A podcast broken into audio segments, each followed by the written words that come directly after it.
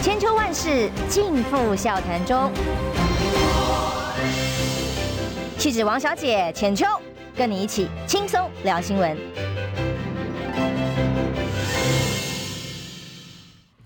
欢迎收听《千秋万世》，我是今天的代班主持人谢寒冰。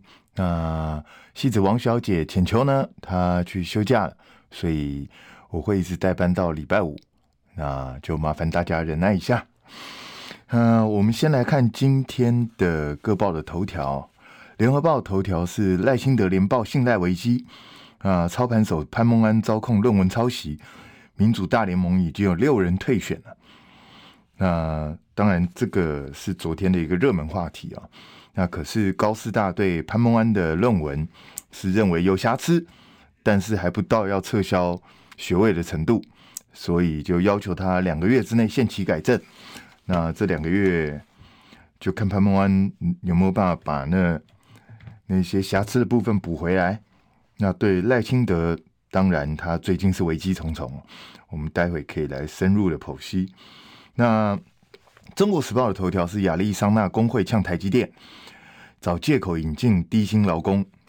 那实际上他的这个头条呢，就是这个《联合报》的头版下，因为《联合报》的头版下也是讲类似的一个东西哦。那当然，台积电已经解释说，这只是一个短期的资源，这个不会影响当地的招募工作。那我想，台积电去美国设厂，其实已经引发了一连串的问题出现。那我们当初就认为说，台湾跟美国的工作文化环境是完全不同的。台积电能够维持如此高的良率，全世界第一的良率，其实是台积电的特殊文化才造成的。这个这个文化要在其他地方复制，本身是非常困难的。那我们当初就预料到一定会出现这样的问题。那果然，那，就出现了，所以待会我们也可以来探讨一下。那《自由时报》它的头条是负责首都北部防卫的陆军航特部中校涉嫌共谍，那已经被羁押禁见。那这个涉嫌共谍的案子，理论上来。说应该是很严重，因为航特部真的是我们非常重要的一个单位哦，它里头有牵涉到相关，包括首都圈，包括这个我们一些重要，包括桃园机场啊这些这一带北部的这些重要的防卫据点的一些相关军事机密，它都掌握在其中。所以如果真的泄密的话，对国军的影响当然是非常大。那可是，呃，老实讲，最近这几年大概三不五时。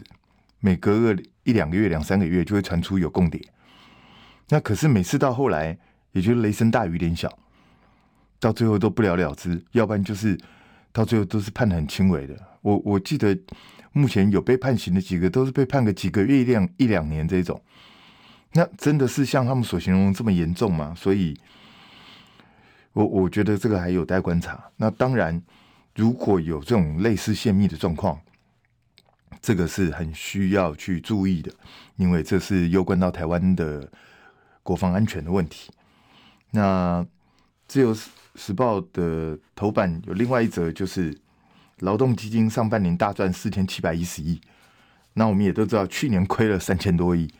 那今年因为股市起来了，现在到一万七千多点，所以就涨回来。那涨回来。问题是在一万七千多点能够持续多久？会不会到时候又掉下去？所以这个还很难说。那当然，《自由时报》有一个很有趣的头条，就是“野生白鼻星适应都会生活”。我学者研究登国际期刊封面故事。那这种东西对动物有兴趣的人就会喜欢。像我自己蛮喜欢动物的，我就想去看一下这些东西。那另外一个就是，我们昨天才在讲外衣间。的这个问题，就是外衣间的新法虽然加重了某些部分，但对吸毒啊这种单纯吸毒、持有毒品的人，他还是让他有加入外衣间的资格。那甚至一些累犯的，也让他持续有进入外衣间的资格。所以这是我们不能明白的。那果然，《自由时报》就出来洗地，自由时报的讲法是放假违规，外衣间资格取消，杀警案易保红，假释也没了。这种东西，如果单纯只是要讲他的假释没了，他废话，假释当然没了嘛。因为因为哎，他在外衣间的时期违规，这个东西还需要发新闻吗？这个当初他外衣间时期违规被抓到，就应该知道他假释没了，这有什么好讲？那自由时报为什么特别要把这一篇做到头条？不头版，很明显嘛，洗地嘛，因为大家把外衣间的这个新新法骂翻了嘛。那骂翻了，他为了要去洗地，表示说：“哎、我们这个外衣间新法是很有用的，所以故意发这一篇嘛。不然的话，这篇有什么好发的？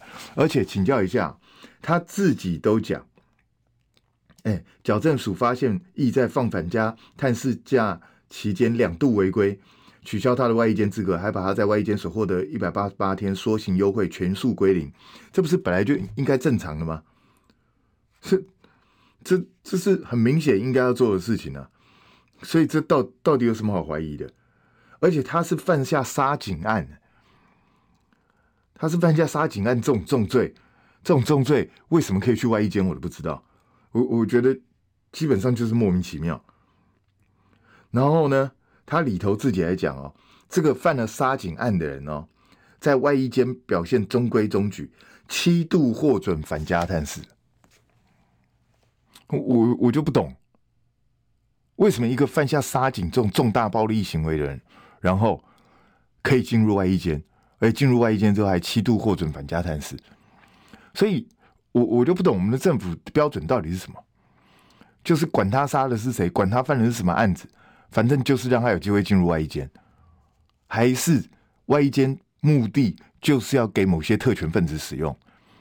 有一些其他有些人在监狱表现很良好，怎么样申请分数都不会过。那有一些人就轻轻松松申请就到了，这到底怎么回事？所以我我觉得自由这篇洗地洗的超明显的，根本就是故意要去啊影响舆论视听，像说哦，你看我们这外衣间这个修法修的好，这个易宝红的假释没了，这跟那个外衣间那个一点关系都没有，那是因为他自己到外衣间。去之后被查出来他违反规定，然后我根本就从头到尾反对像这种人可以进入外衣间。这种照理来讲，连报假释我觉得都要更加严格，甚至我我根本觉得，在我看来，其实很多重大犯罪是应该不准假释。为什么要给他假释？我觉得轻罪假释让他有重新融入社会、尽快融入社会的机会。我觉得可以接受，但是一些我觉得刑期比较重的七年以上的这些重罪的，根本就不应该让他假释。为什么要让他假释？假释这些人出来，难道就会学乖了吗？就不会继续犯罪吗？就不会造成社会问题吗？所以我，我我觉得觉得，当然我知道我的想法跟很跟民进党绝对不一样，跟所谓的。这些社运人士，很多人的想法是不同的，因为民进党就是要往废死的方向走，要把毒品除罪化，就要把一切都变轻，让这些罪犯在满街爬爬照，反正杀死人就算你活该嘛，你被杀死谁叫你活该？而且你死了，死人是没有人权的。那那个杀人的人，因为他还活着，所以他有人权呢。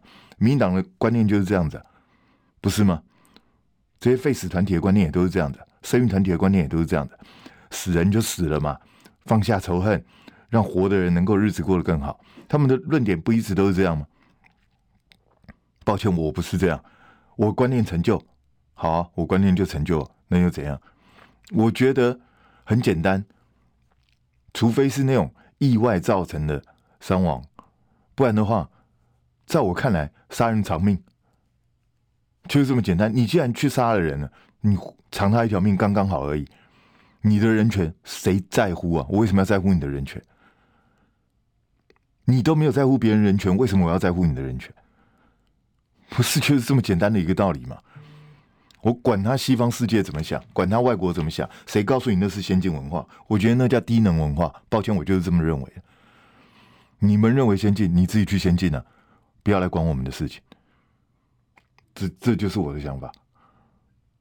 所以，你你可以说我落后思想，你可以说我我没没有这种。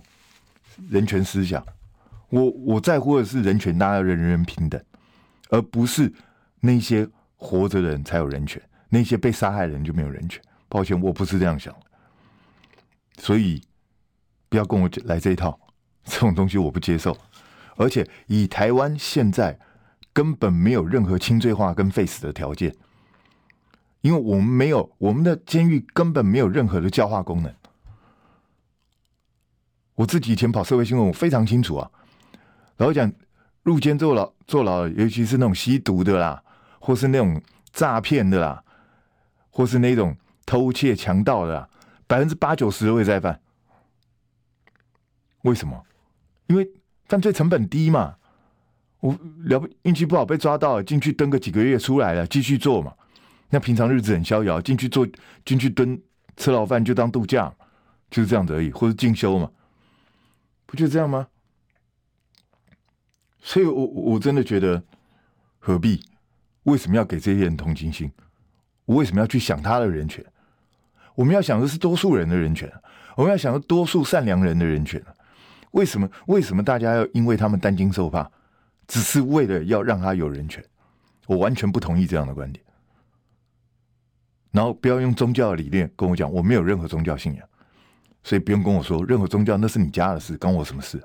你信什么教宗教，跟我有什么关系？为什么要来跟我讲这些东西？那我们回到赖清德这个信赖危机。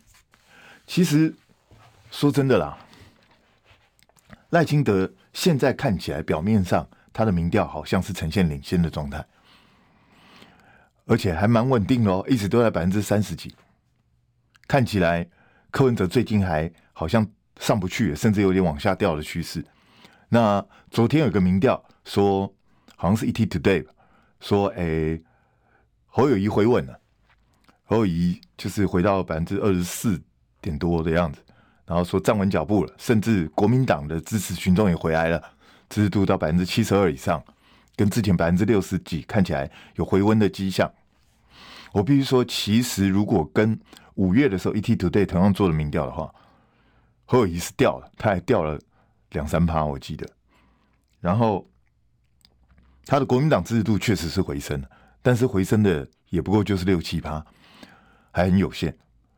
所以看起来好像赖清德现在选情挺稳定呢。如果就这样一直持续到年底，他就当选了。可是真的是这样吗？我跟大家讲，其实。赖清德的危机感是很重的，为什么？因为从赖清德宣布参选，然后接任民民进党党主席之后，几乎没有什么好事嘛，不是就是这样的吗？非常明显啊！你想想看，他一开始推出了所谓的信赖条款，信赖条款真的是丢人在打砸锅。一开始说哦，我们原则上就是。这些现任的市议员就是就是不考虑让他参选立委，结果呢？结果一大堆不听赖清德话的自己跳出来说要选，现任都是现任的议员了，然后到最后赖清德自己也找没人，很多地方他就只好推了现任议员出来选，甚至连去所谓搞什么民主大联盟，找的还是现任议员，比如说苗博雅不就是吗？现在去对上罗有志，不是那个罗志强了，抱歉，对上罗志强的苗博雅阿苗，他不就是现任议员？虽然他不是民进党，可是你你有没有注意到很好笑的一件事情？赖清德这个人哦，就是自打耳光，好像完全不在意。你讲完信赖条款没多久，你自己提了一大堆的议员，全下，全下，这个人讲话还有信用可言吗？这这这个人。还在信赖什么？你自己讲的话自己都可以不算，还信赖什么东西？我都不知道。然后呢，他搞的这个民主大联盟，就是一堆狗屁倒灶的事情啊，一一堆乱七八糟人掺杂其中啊，所以到现在已经六个退选了，什么李正浩啊、陈欧珀啊，这些人不是一个一个都出问题。最近最新一个出问题的徐展维啊，哎，这个大概是民进党空前记录了吧？不过才刚刚提名完，乒乒乓乓的六个退选，这像什么？这不是搞笑吗？那你你觉得赖清德还还会有什么形象可言？赖清德还能够讲出什么东西来？然后他自己的的本命区台南，台南乱七八糟的事情一大堆啊！今天早上又有一个新闻、啊，有一个二十五岁男子又在车子里头被人家东西啊，被子弹打死啊！啊，台南治安就是很乱啊，而且台南不是单纯治安乱而已。我知道台湾很多地方治安都很乱，可是台南这些治安乱很多直接牵涉到政治上跟商业上的利益。这可不是单纯的只是地方政治安不佳而已哦，这是很明显的是牵涉到巨大的利益，什么利益？炉渣的利益、光电的利益、土地重化的利益。那为什么去？请大家去想一想看，为什么同样的情况不会在台北发生？因为在台北，媒体都在都在看，有什么事情会立刻反映出来，很难去搞这些东西。那台北当然也没有什么太多的土地去让你大规模重化，去拼这些商业利益。可是台南有啊，台南啊、高雄啊，这些一大堆的土地在那边啊，只要一个重化就身价百倍啊。所以一堆人都在搞这些游戏啊。那这些人都是政商结合的。那我我也必须很持平的讲，这个不是只有绿营在搞，蓝营也在搞，蓝绿勾结，然后也不只是蓝绿而已。讲实在话，地方的实力派人士也在搞。那其他政党有没有牵涉到其中，我就不知道。所以这这些就是你要知道，在地方哦，地方生态很多时候不是看什么蓝绿，不是看什么意识形态，他们就是看谁有利益。那这种利益只要巨大，我管你什么党派，我就支持你。他们就是这样子啊。民进党深深了解这一点呢、所以你看，陈菊上任之后。在高雄执政的期间，这十几年的期间，卖了多少高雄的土地？因为这样子，就很多财团会支持他，很多金主会支持他，那这样他的执政就稳固了。赖清德执政的时候也是一样啊。你以为卢渣案、光电案这些是之后黄伟哲时代才发生的吗？根本不是啊，就是赖清德的时代就在一直在做啊。卢渣案也是啊，都是啊。这些人都是赖清德执政时候的人呢、啊，所以赖清德怎么脱得了关系？什么陈林凯，什么陈宗彦，这些买春的、狗屁倒灶的、收贿的、枪击的，哪一个不跟赖清德有关？只是赖清德现在在装死而已啊。然后这一些案件呢，陆陆续续。大概开庭的开庭，辩论的辩论，大概都会在八九月以后开始慢慢出现。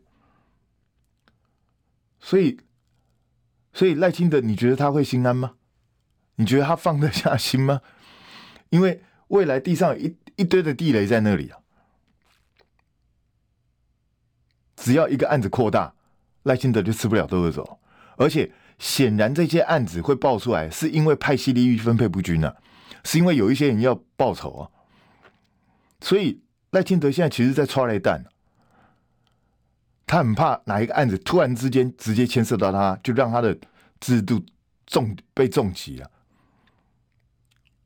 那你是赖清德，你们又不担心吗？因为你自己也知道自己做过什么事情，所所以这个这个是对赖清德来讲，他一个头两个大，可是他又不能讲，他只能装作不知道这件事。所以，所以赖清德的危机感，我相信一定是很重。那更不要讲一个学伦案，蒋捷安才刚刚被抓到，潘孟安又爆出来。那潘孟安讲实在话，潘孟安高师大这个论文，我不知道高师大是用什么奇怪的标准让他过的。因为王宏威丢到 Turnitin 里头，他就是百分之五十四的重复。那有人说什么？啊，没有啦，他这个论文是二零一零年的，是三年前的，所以说经过这么多年，一定重复的会比较多。鬼扯！为什么一个论文白酒重复可能会比较高？是因为很多人引用你的论文。潘孟安的论文谁会引用？这种这种乱七八糟的东西，摆明是骗学位的东西，研究什么肯肯丁肯丁旅游，这这种就是摆明用混的东西嘛。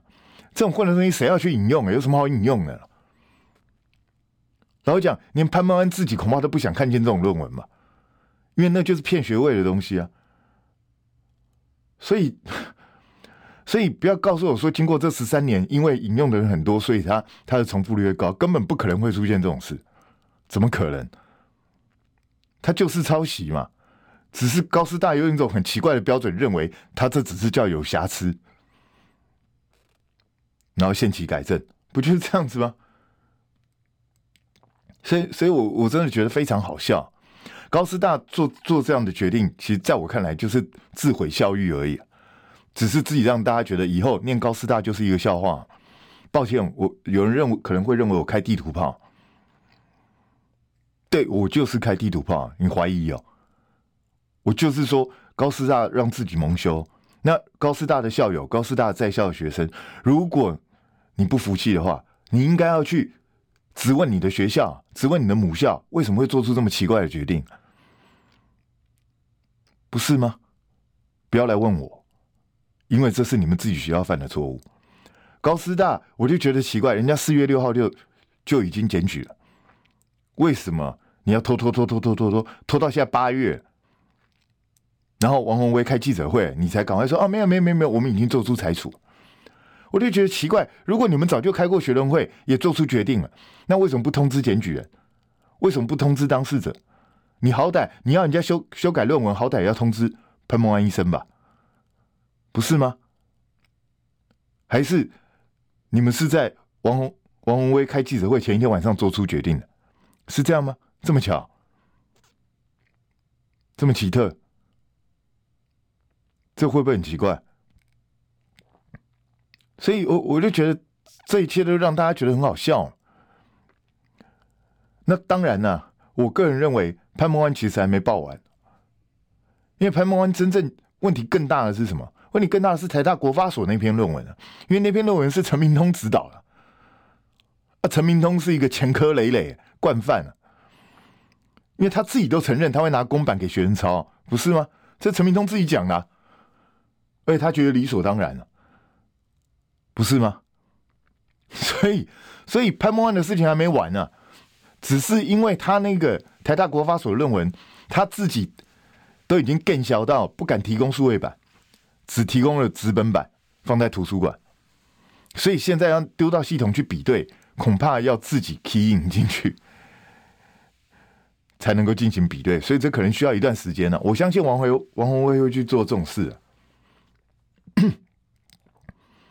我相信他会去做的，所以潘孟安还没报完呢。我相信他的那那个台大国发所的论文一定非常精彩可期。实际上，陈明通所有的学生都应该要拿出来检验。我讲实在话，陈明通的学生里头有我的好朋友，我也问过他，他他的观念跟陈明通是差不多的。他认为那个没有什么，他们就是根据这个公版去发挥啊。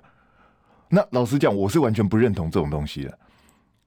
一个老师指导学生，然后大家都做差不多类似的论文，然后每一个都用一个公版，只是把一些数据、把一些内容稍微改一下，就可以当硕士论文。写这种论论文到底要做什么？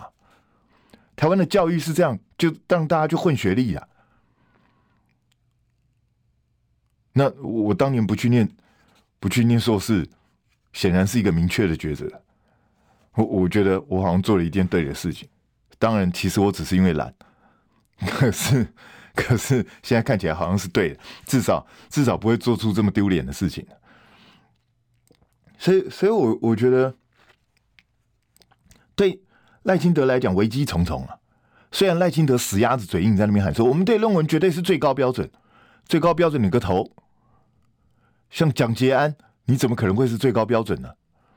我们进一下广告，待会回来再聊。我关心国事、家事、天下事，但更关心健康事。我是赵少康，推荐每天中午十二点在中广流行网、新闻网联播的《听医生的话》。我们邀请到的都是国内数一数二的医疗权威，给你一个小时满满的医疗资讯，让你健康一把抓。除了收听以外，还要到 YouTube 频道上订阅 I Care 爱健康，按赞、订阅、开启小铃铛，爱健康三支箭，一件不能少。千秋万世尽付笑谈中，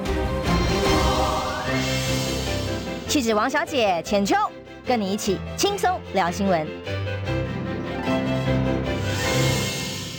欢迎回到千秋万世，我是代班主持人谢汉斌。那我们刚刚提到了赖清德说他是用最高的标准来看待学伦事件，我刚也直接说了，高标准你个头，根本就是鬼扯，这种就是厚脸皮的鬼扯。为什么呢？很简单，请问一下，高标准，如果你真的是高标准的话，你的标准是不是应该比学人会还要高？结果不是啊。其实，你看，光是从蒋捷案的事情就可以看到了。如果你是高标准，那学伦会撤销了蒋捷安的学位，那民进党应该干什么？民党应该直接开闸开除蒋捷安的党籍啊！结果是什么？结果是蒋捷安自己辞职。民党开除他党籍吗？没有哦。其实大家知道，开除跟辞职是两回事哦。就是我。如果觉得这件事情哈，算了算了，我也不想跟你计较了，那我就让你辞职吧。这种是低标准，高标准是什么？就是我要告诉大家，你做的这件事情在对本党来讲是不容许的，这是有损本党党誉的，这个是本党绝对不可以出现的情况。所以你做了一件错事，所以我不接受你的辞职，我直接开除你。这种做法才是高标准。所以如果真的像赖清德自己所讲的，民进党在学伦上是个高标准的政党的话，你现在第一个你要去开除蒋捷安，第二个你要开除谁？开除林志坚呢？台大学伦会都说林志坚是抄袭了，你怎么没有开除他？啊？然后还让一个抄袭论文自己都承认了，郑文灿还在当行政院副院长，赖清德你忘了吗？啊？你们的胖周瑜。是抄袭论文、抄袭仔，你怎么没有作为党主席？你怎么没有开革他？不是吗？所以你的标准哪里高？高在哪？高什么鬼？你在骗谁？所以这根本就是笑话嘛！到底哪里高标准？民进党做什么事情都是最低标准啊！我讲实在话，只要只要能够骗过人就好，他哪管那么多啊？民党内部抄学、抄学、抄袭得来学位的人一大堆，你有真的重新去解释吗？陈明通的那些学生一大堆都是你民进党的，很多都是你民党的民意代表啊。赖英德，请问你主动检视没有？只是叫他们签个切结书，切结书又怎样？老实讲啊，切结书都不见得会算数的，而且你民进党到最后还不是糊弄糊弄就算。所以赖清德就是一个超低标的人，可是现在不是赖清德高标低标的问题，而是这些会变成一个一个的地雷啊！我是国民党，我不啰嗦了。等到九月以后，我三天两头就给你报一个。反正民进党，民进党一堆至少好几十个民意代表，知名的民意代表都在洗学历啊！我今天就查这个，明天就弄那个。一个一个弄出来，我看你民进党有多少这种搞怪的，不是吗？那我就看你赖清德到时候怎么怎么应付。所以对赖清德来讲，他未来路上到处都是地雷啊。那赖清德能怎么办？也只能硬着头皮呀、啊，这样过啊。所以今年选举有一个非常非常特别的现象，也就是。民进党过去我们都认为他是一个非常会打选举的政党，再来讲他很多搞怪招数可以使，比如说最近他就在疯狂的去抹柯文哲，什么践踏女权啊、大男人沙文主义、啊、什么什么没有两性平权的概念啊。老实讲，民进党怎么好意思去指责别人呢？民进党自己整个党都是杀猪政党，这个是全台湾只要对政治稍微有点概念的人都知道的是，民进党从创党的时候就是一群杀猪。讲实在话就是这样，到现在还是。而且我跟你讲，民进党，你以为杀猪只有男的吗？不是哦，民进党以后连女的都是杀猪，他们自己践踏女权是不遗余力。这整个政党居然好意思去指责别人，说别人虽然柯文哲老实讲，我从来不认为柯文哲是什么好东西，但是民进党是没有资格去指责柯文哲这一点，因为民进党自己就是这样的政党，所以。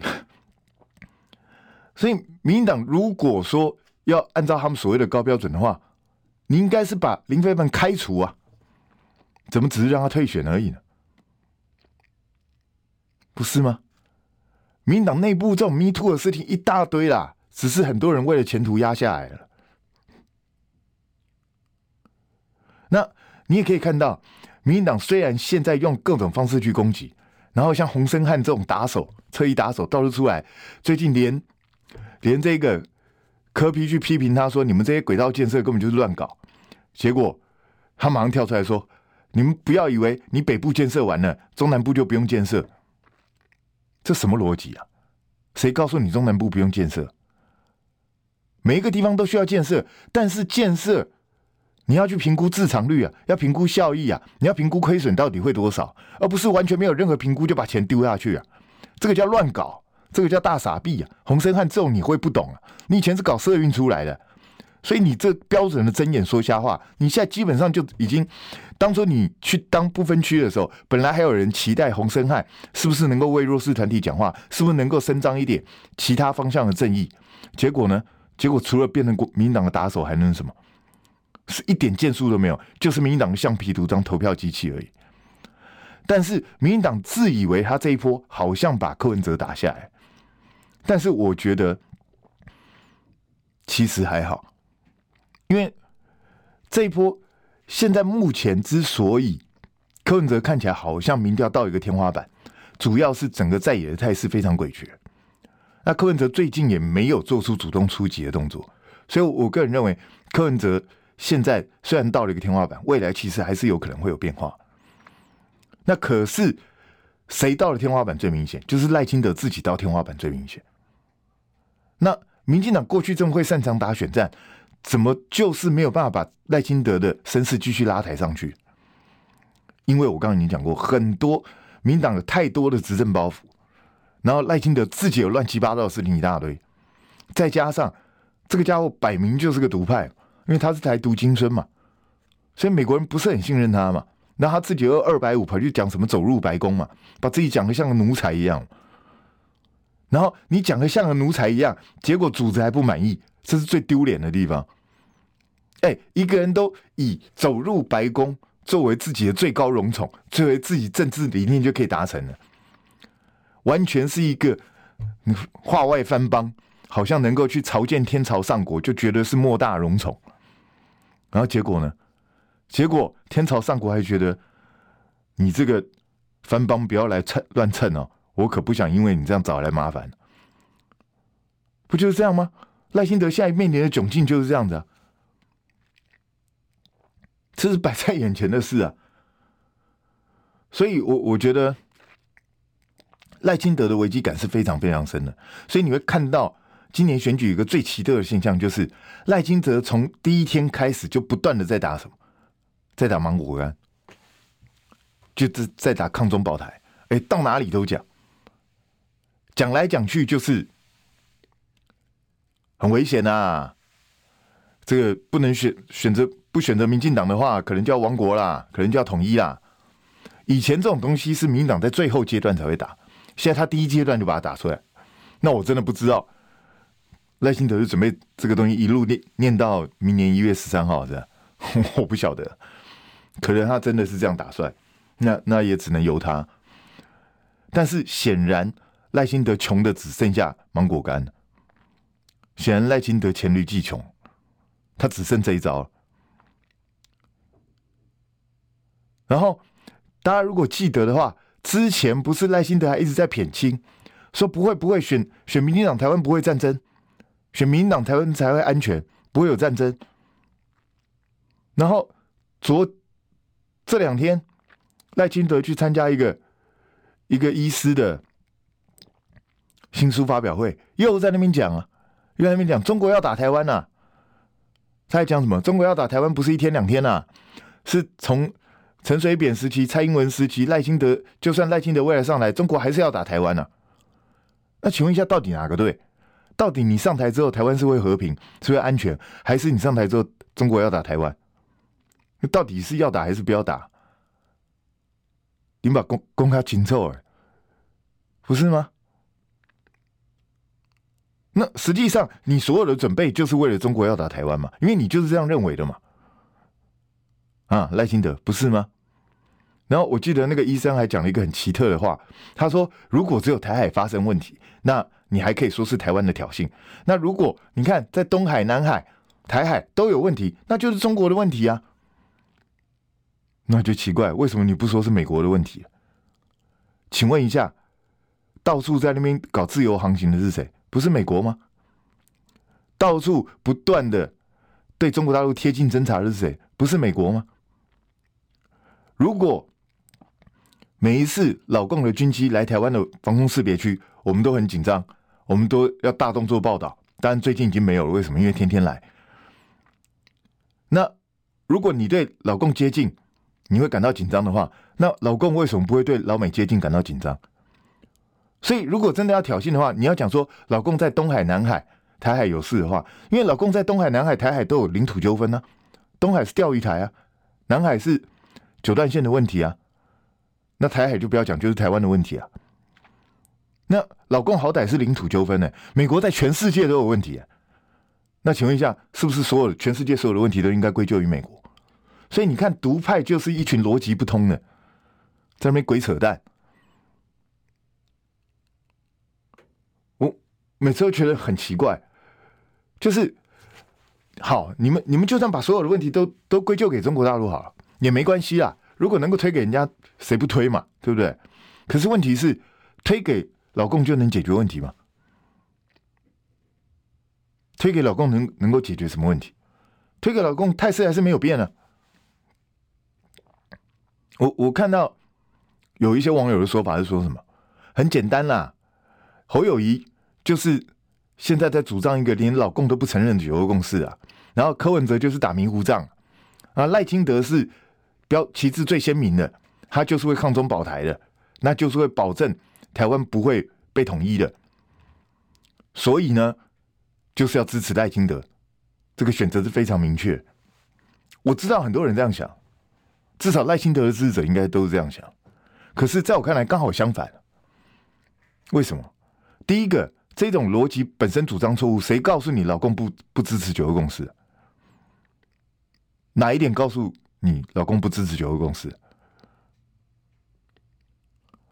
老共，我跟你讲，九二共识就是一个蓄意模糊化两岸主张的一个共识，这个很难懂吗？也就是两岸都支持，两岸的共识是一中，但是他们叫一中同表，我们叫一中各表。就是这样子而已啊！这么简单的逻辑，为什么老是有人搞不懂？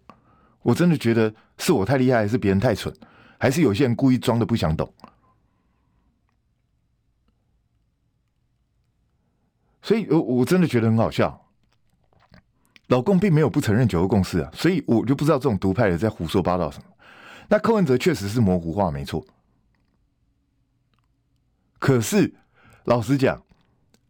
如果九二共识是最安全的，两岸之间现在用九二共识，老共就没有理由打，因为他自己平常也宣传中国人不打中国人。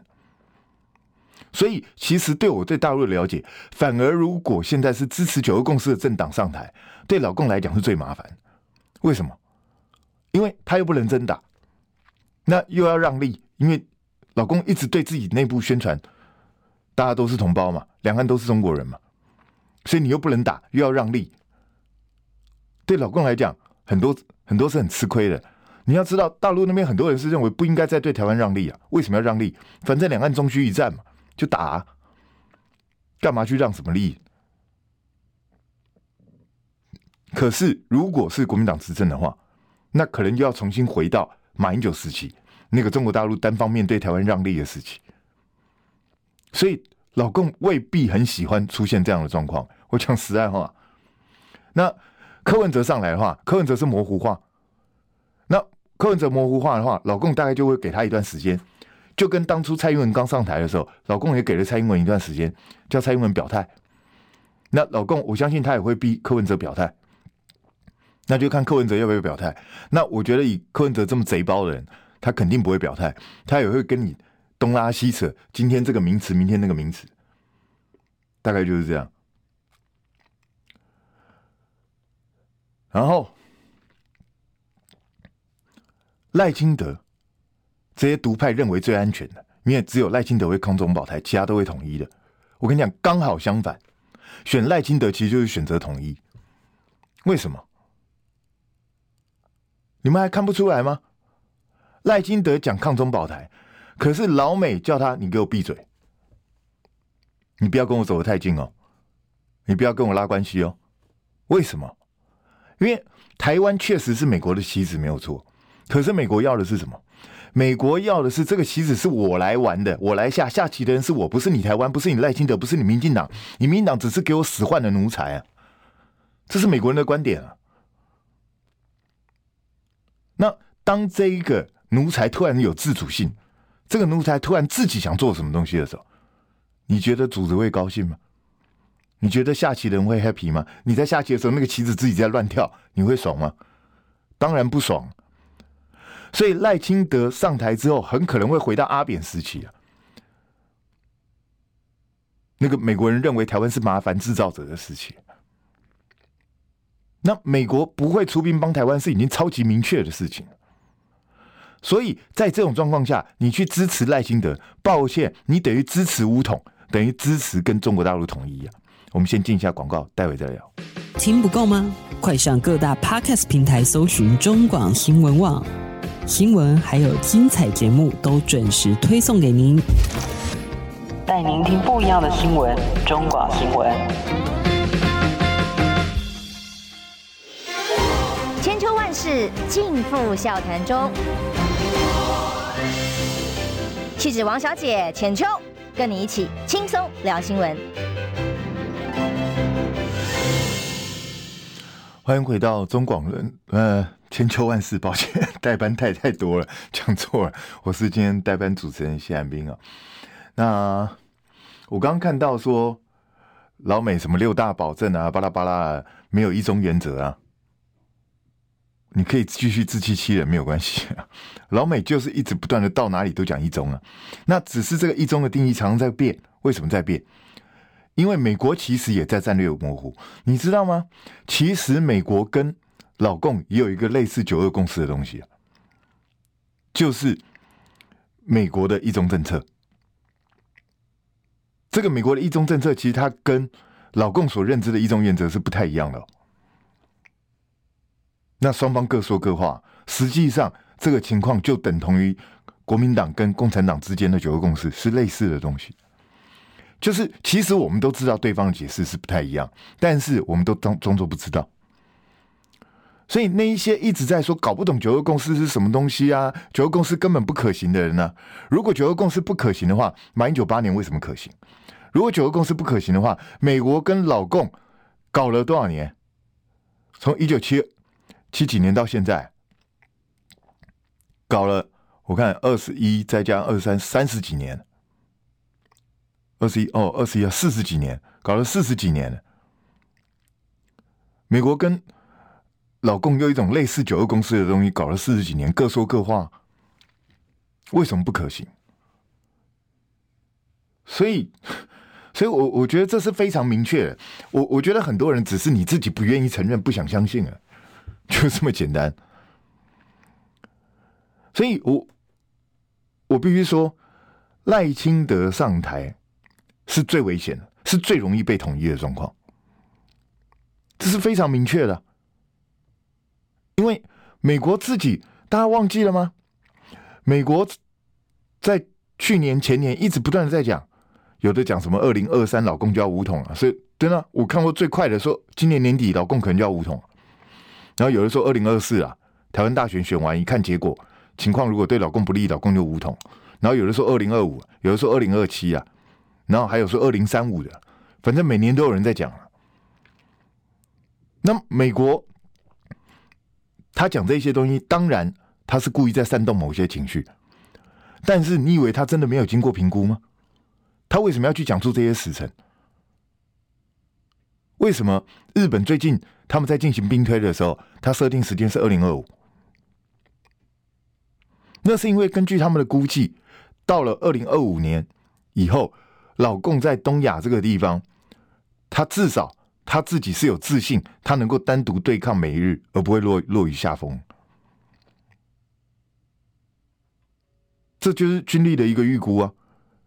那美国现在造舰速度非常的慢，而且是越来越慢，所以在这种状况下，美国自己评估自己已经没有足够的军力。在东亚跟解放军抗衡，所以他一直在拉拢日本跟澳洲进来。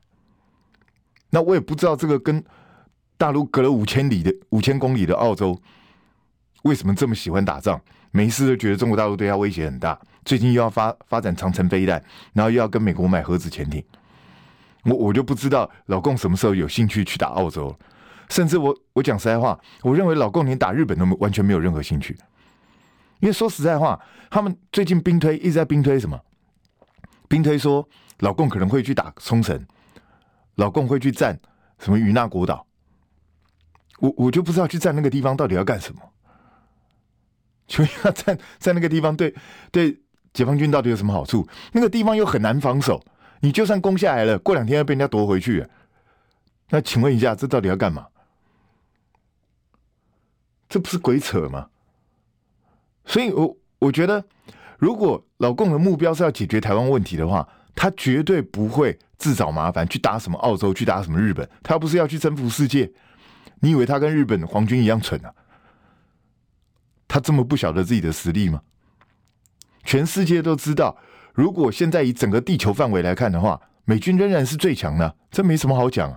老共要追上美军还久得很呢，这个路还非常长。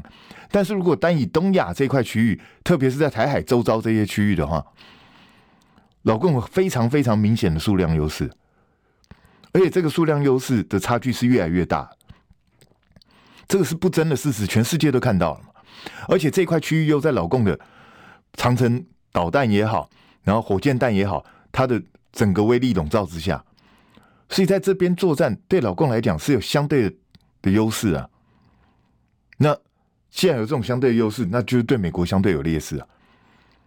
所以这也是为什么你看老美一直在不断的进行这样的操弄，可是老美不愿意给我们优势武器哦，他不愿意给。你看 F 三十五不愿意给，神盾舰不愿意给，什么新的东西都不愿意给，战机也只只愿意给 F 十六 V，为什么？就是。我老实讲，老美看衰你啊！老美认为你你撑不了多久，所以老美叫你去打巷战啊，叫你在那边自己营建弹药库啊，叫你自己归在台湾岛，想办法拖住解放军呢、啊。这个就是他的目的啊！那你以为民进党不知道这件事吗？他就算不知道的话，他们自己最近正在进行的演习，总该知道是怎么回事了吧？你想想看，如果不是准备要打巷战，如果不是准备迎接解放军登陆，请问一下，我们进行什么反登陆作战？我们进行什么机场可能会被人家占领的反攻作战？不是摆明的吗？你想想看呐、如果台湾不是空优空优被压制，海军几乎全灭，解放军到底要怎么登陆？所以显然你在做在汉光演习的预想，就是。很简单，就是老共解放军一定会登陆台湾，我们的海空军是守不住的，所以大家真的自己要想清楚。